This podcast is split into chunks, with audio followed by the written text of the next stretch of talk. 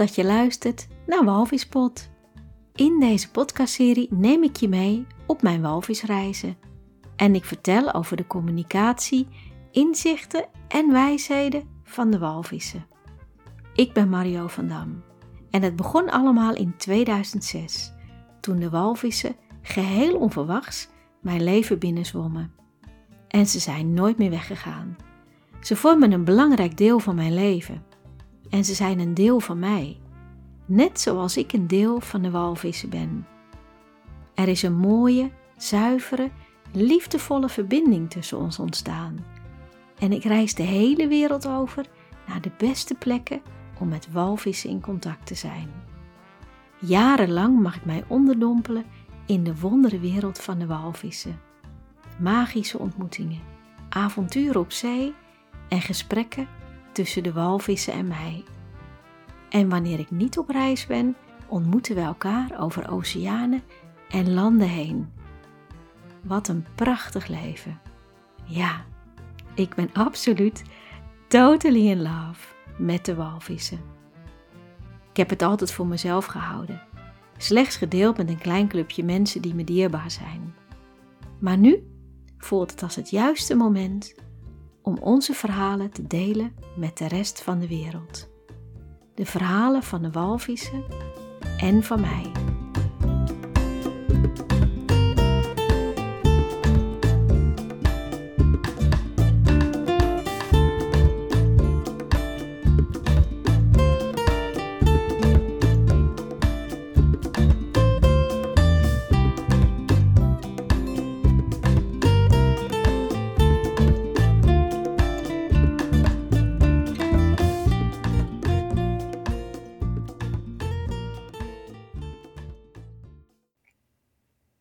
Het is augustus 2010 en eindelijk, eindelijk, eindelijk gaat mijn lang gekoesterde droom in vervulling. Samen met mijn kinderen naar mijn geliefde eiland.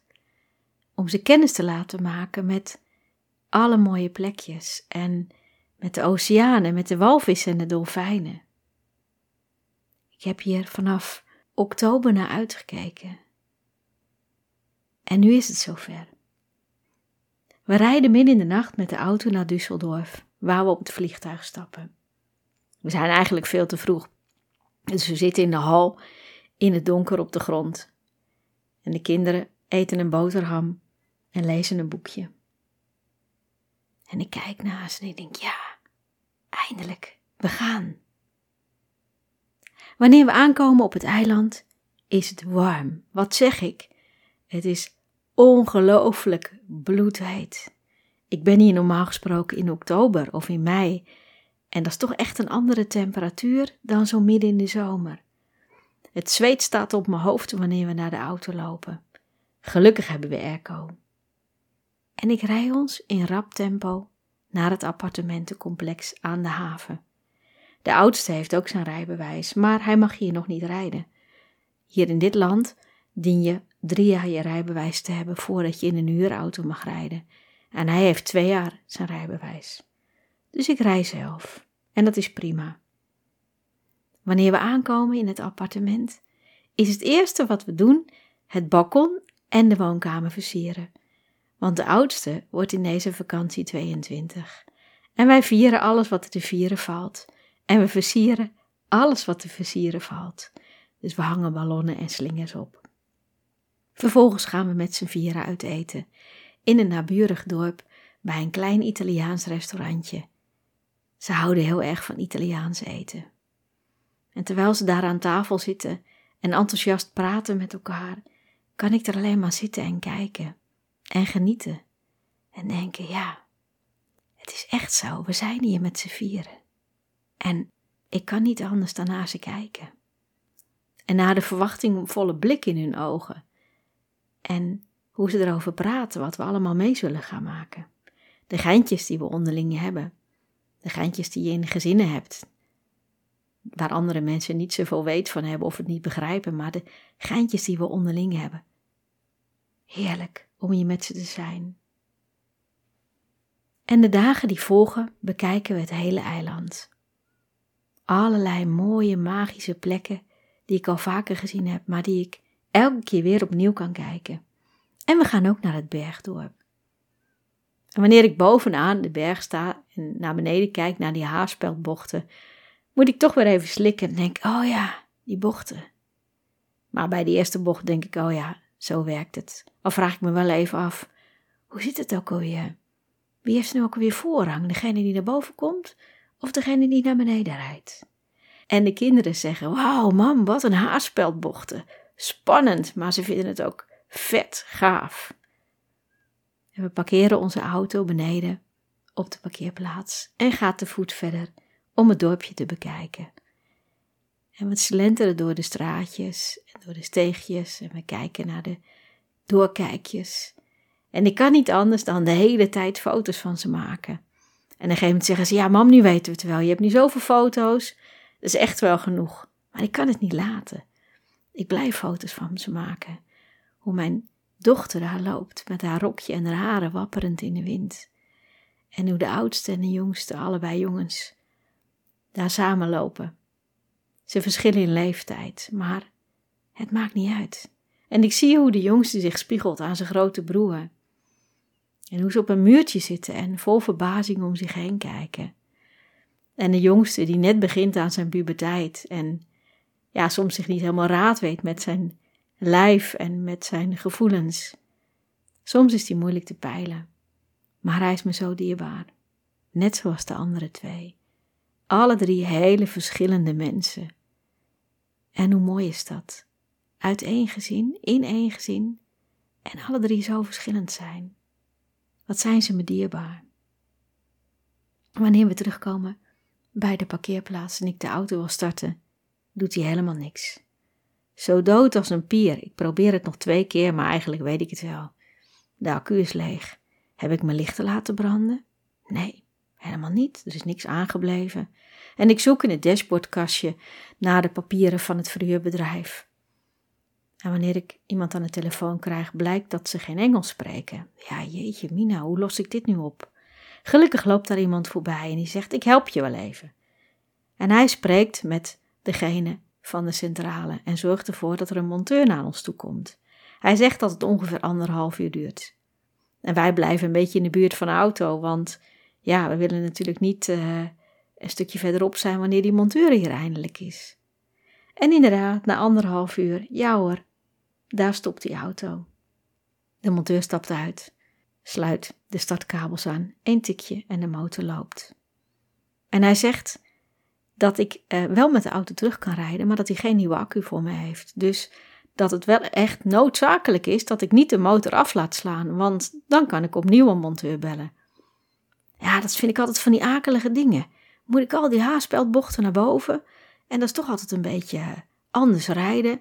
Ja, de kans dat ik een motor af laat slaan is er zeker. Dus ik vind het best wel spannend en ik slaak dan ook een zucht van verlichting wanneer ik de auto parkeer aan de haven. W&K zit op het terras samen met hun gasten, de mensen die meedoen aan een intensive en vijfdaagse tocht. Een aantal mensen ken ik en een aantal mensen niet. En ik vertel over ons avontuur met de auto en dat we morgen de vulkaan op willen, omdat dat de dag is dat de oudste jarig is.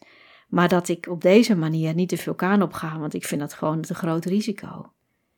En een van de gasten zegt heel lief: Neem gewoon mijn auto mee. We zijn hartstikke goed verzekerd, ik heb hem toch niet nodig. Ga gewoon lekker met onze auto. Je hoeft je niet bezwaar te voelen. En ik bedank hem heel hartelijk, want dit is echt fantastisch. Want ik had me zo voorgesteld hoe we naar boven gaan en die sterren gaan kijken. En nu kan dat gelukkig doorgaan. Om drie uur stappen we in de auto en rijden we naar boven. En de kinderen vergapen zich aan de sterren die ze nu al zien, maar ook aan de weg en de lichtjes beneden en het maanlandschap wanneer we eindelijk boven zijn op dat grote platte stuk en ze ineens zien hoe groot en hoe wijd het is en hoe dat verlicht wordt door al die sterren. En we gaan in dekens gehuld bij de rotsen liggen. En we kijken omhoog naar al die sterren. En ik voel hun verwondering en hun verbazing, die ik ook altijd voel wanneer ik hier ben. Magische natuurverschijnsel, al die sterren tegen die donkerblauwe hemel. En het is 13 augustus. En dat is het moment dat er heel veel vallende sterren zijn. En we zien echt ongelooflijk veel vallende sterren. En we mogen allemaal een heleboel wensen doen. En op een gegeven moment zeg ik: Ik heb geen wensen meer. Ik heb zoveel vallende sterren gezien. Ik heb geen wensen meer. Ik heb alles gewenst wat ik wil wensen. En we vertellen elkaar niet wat onze wensen zijn, want die zijn natuurlijk geheim. En wanneer het een klein beetje lichter wordt, stappen we in de auto en rijden we om de vulkaan heen. We gaan op zoek naar de zonsopkomst. Drie minuten over zeven stop ik de auto.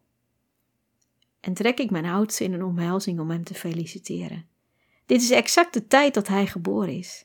Drie minuten over zeven. En hij zegt: Ik wist dat je dit zou doen, mam. Ik zeg: Ja, maar normaal gesproken heb ik eigenlijk niet de kans om je exact op deze tijd te feliciteren. Dus nu neem ik echt mijn kans waar. En daarna rijden we verder. Tot we een prachtige plek zien om de zonsopkomst te bekijken. Met onze dekens om ons heen geslagen, kijken we naar hoe de lucht roze, rood, oranje wordt. En hoe de zon dan boven de wolken uitkomt. Een enorme gouden bal die heel snel stijgt. Ook dit blijft zo magisch. Het begin van zijn verjaardag. Dan rijden we naar de vulkaan en gaan we met de kabelbaan omhoog. We zitten in de eerste gondel, er zijn nog bijna geen andere mensen. En we lopen eerst het makkelijke pad rechtsom en daarna het moeilijkere pad linksom. En het gaat ze makkelijk af om daar te lopen. Ze hebben geen last van hoogteziekte.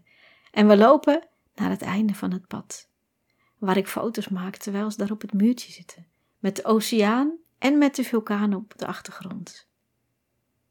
En opnieuw voel ik zo'n diepe dankbaarheid, maar ook zo'n grote liefde voor mijn kinderen. Dat we hier met z'n vieren zijn, dat we dit doen, dat we dit met z'n vieren meemaken. Dat is toch echt fantastisch. En we kijken en we lopen en we maken foto's. En dan dalen we weer af met de kabel naar beneden. En vlak bij de kabelbaan drinken we ergens koffie, thee, limonade met vreselijk meerzoete chocoladetaart erbij. En ik zeg tegen de bediening dat het de verjaardag is van de oudste en of zij daar misschien aandacht aan kunnen besteden. En ja hoor, er komt een soort sterretje, vuurwerkachtig ding op het taartje. Beter kan je je verjaardag niet vieren. Op de vulkaan. Met cadeaus. En meer zoete taart. We rijden terug naar beneden. We zijn allemaal moe. We zijn vroeg opgestaan. En voordat we naar het strand gaan, om lekker te gaan zwemmen en in de zon te liggen, bel ik met het verhuurbedrijf, want ja, het probleem met de auto is nog steeds niet opgelost. En ze vragen mij of ik morgen met de auto langs wil komen. Ja, jeetje, dan moet ik weer helemaal terugrijden naar het vliegveld. Ik zeg, ja, ik zeg, uh, jullie kunnen toch ook de auto hier omkomen ruilen? Maar nee, dat uh, gaan ze niet doen. Nou ja, dan gaan we de volgende dag wel met de auto naar het vliegveld. Maar eerst gaan we lekker even uitrusten en s'avonds eten. Uiteten vanwege zijn verjaardag. Het is echt een hele fijne feestelijke dag. En de volgende dag rijden we met z'n vieren naar het vliegveld om de auto om te ruilen. We krijgen een andere auto mee en we rijden weer terug. Ik vind het een beetje zonde van de dag. Het is een uur rijden, ruim een uur rijden, maar goed, het zij zo. En we zijn nog maar een kwartiertje aan het rijden of ik denk, ja, deze auto maakt wel een beetje een raar geluid. Wat zou het zijn? Is het een lager? Is het iets anders? Ja, ik ga dit gewoon niet accepteren. Ik rij gewoon terug. Dus we gaan terug naar het vliegveld. En ik ga pissig aan die balie staan en ik zeg: Ja, weet je, ik ben nu al hier naartoe gereden om mijn auto om te wisselen. En dan geven jullie mij een auto die ook niet in orde is. Ik verwacht nu gewoon een goede auto. En uh, ik ben hier gewoon echt niet over tevreden. Dit kan toch gewoon niet zo? We betalen hier best veel geld voor. En ja, ik vind het gewoon heel raar dat jullie me opnieuw met een auto opschepen die weer niet goed is. Ja, ze voelen zich wel een beetje bezwaard. Dus nu krijgen we een bijna nieuwe auto mee. En eigenlijk ook nog een klasse hoger dan waar we voor betaald hebben. En terecht, want ik vind het eigenlijk gewoon hele slechte service hoe dit gegaan is. En de dagen die volgen bekijken we het hele eiland. En ik kom op plekken waar ik nog nooit geweest ben. En ik bekijk het eiland door de ogen van de kinderen. En ik zie hoe ze genieten van de natuur, van de bossen waarin we komen. En we rijden naar het noordelijkste puntje van het eiland, waar ik nog nooit geweest ben. En waar je in plaats van zwarte stranden, witte stranden hebt. En nog, zo mogelijk nog heftiger haarspelbochten. En ik zie hoe ze genieten. En de jongste die rondkijkt, zoals hij dat alleen op zijn manier kan doen. Hij, hoe hij naar de details kijkt en weer andere dingen ziet dan de middelste die met de ogen van een vrouw kijkt. Van een jonge vrouw en die weer andere dingen ziet dan de oudste. En zo kijk ik naar alle mooie plekjes door hun ogen. En leer ik als het ware het eiland opnieuw kennen. We gaan naar een havenplaatsje waar flinke golven zijn. Ik ga op het strand zitten om naar ze te kijken, terwijl zij zich vermaken in de golven.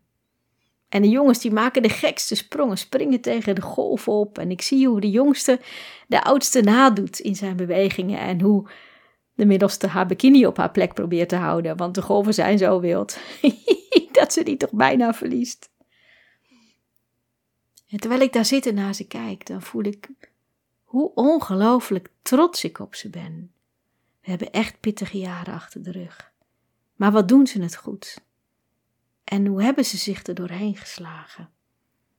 Met zoveel dapperheid en doorzettingsvermogen. En soms ook wel eens met moeilijke buien of met boosheid. Maar ik ben zo ongelooflijk trots op ze, op de mensen die ze nu zijn en die ze later zullen worden. Je gunt je kinderen nooit zware tijden. En liever wil je ze dat besparen. Maar als ik zie wat het met ze gedaan heeft, ja, het heeft zeker wonden geslagen. Wonden die misschien niet allemaal geheeld zijn, nog niet geheeld zijn. Maar het heeft ze ook enorm laten groeien. Met een verantwoordelijkheidsgevoel en hoe ze in het leven staan en hoe ze naar de wereld kijken. Dan ben ik zo trots op ze. Ze zijn me zo dierbaar en ik hou zoveel van ze. En ik geniet hoe ze daar in de golven springen en gek doen en lachen. En alle zorgen verdwijnen als sneeuw voor de zon. En s'avonds gaan we naar een vuurwerkshow. Vanaf het water gaan we daar naar kijken. Nou, daar is ons vuurwerk met oudejaarsavond niks bij. Wat een fantastische show, overal waar je kijkt. Vuurwerk dat uiteenspat in de meest mooie kleuren en het blijft maar doorgaan en het blijft maar doorgaan. We zeggen tegen elkaar: Oh, zag je dat? En dat is mooi en dat is fantastisch. En het wordt weerkaatst in het donkere van de zee. Zie je die lichtjes die in de lucht hoog uiteenspatten en dan in de zee terugkaatsen. Prachtig, prachtig. En zo brengen wij een fantastische week door. Met elkaar, genietend, soms een beetje luierend, liggend aan het strand, maar ook leuke dingen ondernemend. En we gaan ook een keer naar de pub. En de jongste mag nog geen alcohol, dus die mag elk frisje uitkiezen waar die zin in heeft. De middelste en ik gaan aan een sangria en de oudste gaat aan het bier. En opnieuw kijk ik naar ze, hoe we daar zitten, aan zo'n tafeltje en luisteren naar live muziek. Het lijkt zo gewoon, maar het is voor mij zo bijzonder. Om daar met mijn kinderen te zitten. En ik weet dat het woord mijn niet passend is. Dan denk ik aan het prachtige stuk van Khalil Gibran en die schrijft over je kinderen zijn niet je kinderen de strekking is dat ze niet je eigendom zijn. En dat zijn ze zeker niet. Maar toch zeg ik wel regelmatig mijn kinderen. Want zo voelt het wel een beetje. Ik hoor van verschillende mensen die mee zijn met de groep op de boot dat de sfeer niet helemaal fantastisch is. dat er mensen op de boot zijn die niet goed met elkaar overweg kunnen en dat dat ja, niet altijd even prettig is. Ik vind het akelig om te horen, want ja, dat is niet hoe je het je voorstelt. En dan vertelt Wee mij dat we, wanneer we meegaan op de boot, dat het met de hele groep is. Ik val even stil. Dat was niet wat mij verteld was. Ik vind het ontzettend lief dat WNK ons dit aan willen bieden, want dit is hun cadeautje aan ons voor de zware tijden die achter ons liggen. Maar er was mij verteld dat we met z'n zessen zouden gaan, WNK en de kinderen en ik. Alleen ons gezin. En het zou een fantastische dag worden. En nu blijkt dat we met veel meer mensen gaan. En ik wil niet ondankbaar zijn, maar ik ben wel verdrietig en teleurgesteld dat het zo anders gaat dan me verteld was. En vooral omdat ik gehoord heb dat de sfeer op de boot niet zo goed is. Ja, daar wil ik ons liever niet aan blootstellen. Meer dan een half jaar heb ik er naar uitgekeken om met mijn gezin op de boot te zijn. En nu blijkt dat heel anders te gaan. Dat vind ik best wel moeilijk.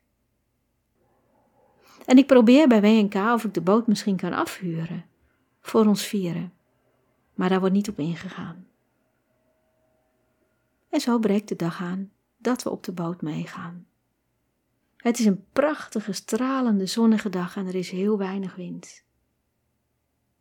En opnieuw voel ik dat ik dankbaar ben. Dankbaar voor WNK. Dat zij ons dit aangeboden hebben.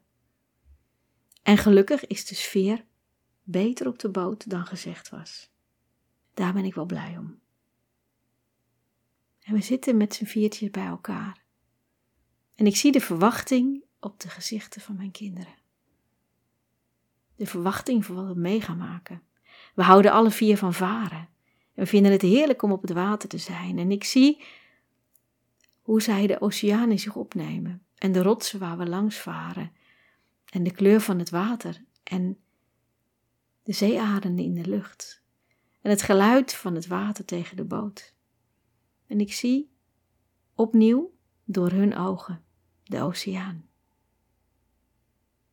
En de verwachting te hebben van wat gaan we vandaag ontmoeten? Walvissen, dolfijnen? Spannend? We komen walvissen tegen. Samen met de oudste ga ik hand in hand het water in, maar ze gaan heel snel weg. En ook bij de andere gasten lukt het niet. Kennelijk is dit niet de bedoeling dat we met walvissen zwemmen op dit moment. En we varen nog een hele poos door. En dan dolfijnen. Dat is ook fantastisch. En ik mag hand in hand om de beurt met de kinderen het water in, om met deze dolfijnen te zwemmen. En wanneer ik de dolfijnen zie, dan denk ik: hé, hey, dit zijn andere dolfijnen. Het zijn raftoet-dolfins. Die zijn vrij schuw en daar zwemmen we eigenlijk nooit mee. Maar nu willen ze juist met ons zwemmen. En wanneer ik vanaf de boot het water inga en om de beurt de kinderen bij de hand pak, dan voelt dat alsof er een ja, een sterke band tussen ons gesmeed wordt, die er altijd al was. Maar het voelt bijna als de navelstreng die, die ons ooit lang geleden verbond. En zo voelt het wanneer ik die hand beetpak. Hand in hand. Met de oudste, met de middelste, met de jongste. En ze meeneem in de onderwaterwereld. En ze voorstel aan de oceaan. En ze voorstellen aan de dolfijnen. En ik zeg tegen de dolfijnen: dit is mijn kind. En ik wil heel graag dat ze kennis met je maken. En hoe vind je dit? Om hier samen met mijn kind en met mij te zwemmen. En de dolfijnen komen heel dichtbij. En ze maken geluiden en flinke sonargeluiden. En bellen en ze piepen en ze praten. En ze zwemmen langs ons heen en kijken ons heel indringend aan en verdwijnen dan weer even. En bij alle drie de kinderen doen ze ongelooflijk hun best. Zwemmen ze rondjes om ons heen. En ik zie de zon op hun lijven en de wendbaarheid. En ik voel hoe alle drie mijn kinderen meegenomen worden in deze onderwaterwereld, deze prachtige onderwaterwereld.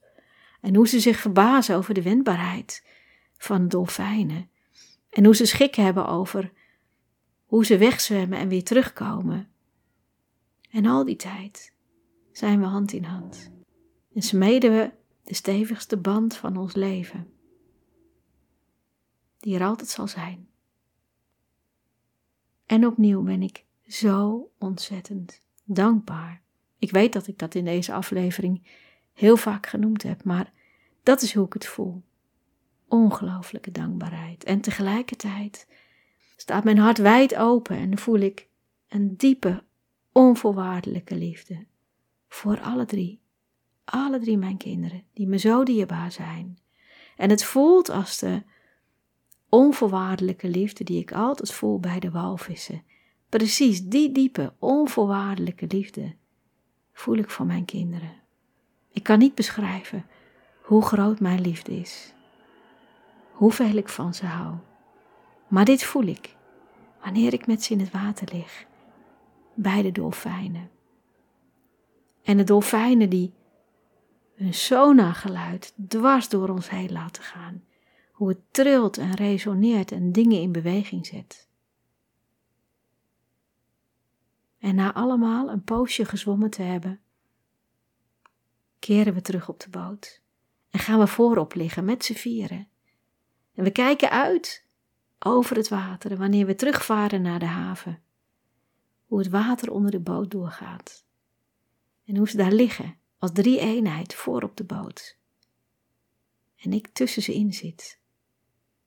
En opnieuw alleen maar naar ze kan kijken. Wauw, wat is dit fantastisch. En hoe mooi was het om datgene wat mij het allerliefste is, voor te stellen aan de oceaan, waar ik mij zo thuis voel. S'avonds gaan we uit eten en ze raken niet uitgepraat over de dolfijnen en hoe dat ging en hoe het op de boot was en welke geluiden de dolfijnen maakten en hoe ze aangekeken werden, hoe wendbaar ze waren. En de oudste zegt: Dit was mijn allermooiste vakantie ooit. En dat is eigenlijk niets voor hem om te zeggen. En het komt ook echt uit de grond van zijn hart. En de jongste en de middelste vertellen dat ook. En vertellen dat zij het ook fantastisch vonden. En nou ja, er komen allerlei hele mooie opmerkingen. En we hebben een gesprek over hoe dit voelt voor ons. Dit heeft ons als gezin zo goed gedaan. En ik voel hoe oud zeer van de afgelopen jaren naar de achtergrond wordt verdreven. Daar hoeven we niks meer mee. Losgetrild door de sonar en de frequentie van de dolfijnen. En ik kijk naar mijn kinderen zoals ze daar zitten, uitgerust, door de zon gekust, ontspannen, een andere blik in hun ogen. Ja, er is absoluut iets met ze gebeurd. En het voelt als een nieuwe start. Ik weet dat het geen echte nieuwe start is, want we gaan verder waar we gebleven zijn. Maar het voelt voor mij als een nieuw begin. Loslaten wat achter ons ligt. En verder met een nog sterkere band dan dat we altijd al hadden. We gaan op tijd naar bed. Morgen vertrekken we om negen uur van het vliegveld. En die nacht word ik heel beroerd. Ik voel me ziek, misselijk, moet overgeven, duizelig, gedesoriënteerd, verward. Wat is er aan de hand?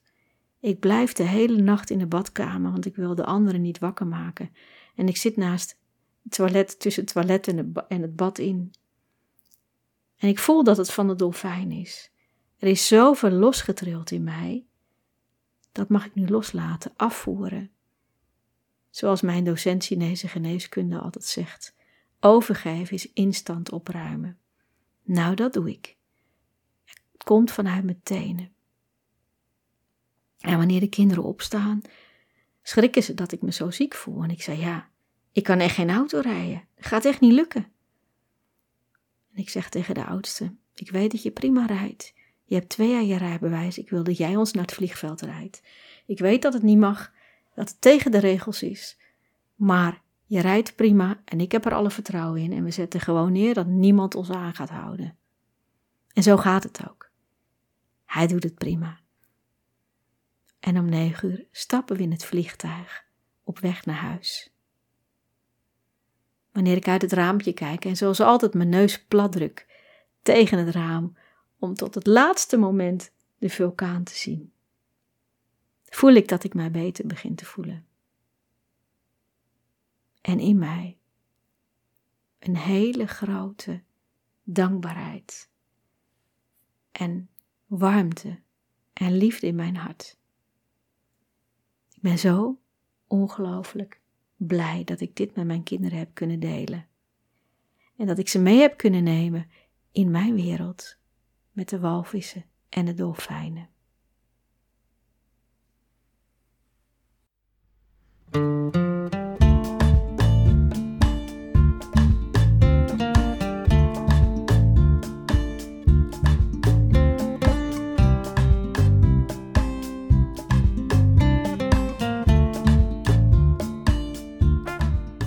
Je hebt geluisterd naar Walvispot. Dank je wel dat je erbij was. In deze aflevering heb ik verteld hoe ik eindelijk mijn kinderen meenam naar mijn zo geliefde eiland. En hoe fantastisch het was om dat met z'n vieren te beleven en het eiland door hun ogen te aanschouwen. En ze te laten kennismaken met de oceaan en de walvissen en de dolfijnen. En ook dat door hun ogen te beleven. Hoe fantastisch was dat? Ik heb helaas ook dingen gezien en gehoord die ik niet helemaal vind passen bij walvisreizen, ten aanzien van de groep en dingen die op de boot gebeuren. En ik ben benieuwd hoe dat de volgende keer gaat, want over twee maanden ga ik weer, de derde keer dit jaar. En ik hoop van harte dat het goed gaat. Mijn naam is Mario van Dam je kunt me vinden op Instagram onder de naam will.woman. Ik heb ook een website willwoman.nl.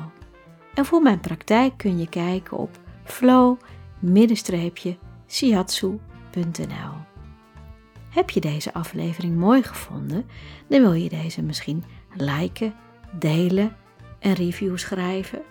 Of misschien heb je zelfs wel een vraag. Vragen kan je het beste per e-mail stellen via mario.willwoman.nl. Nogmaals, heel veel dank voor het luisteren, want zonder luisteraars, ja, dan zou een podcast toch heel anders zijn. Dus ik ben heel blij dat je er nu of misschien wel alle keren bij bent. Ik sluit deze aflevering af met opnieuw te zeggen hoe ongelooflijk dankbaar ik ben ja, ik weet dat ik in herhalingen verval. Maar ik ben zo dankbaar dat ik dit met mijn kinderen heb mogen doen.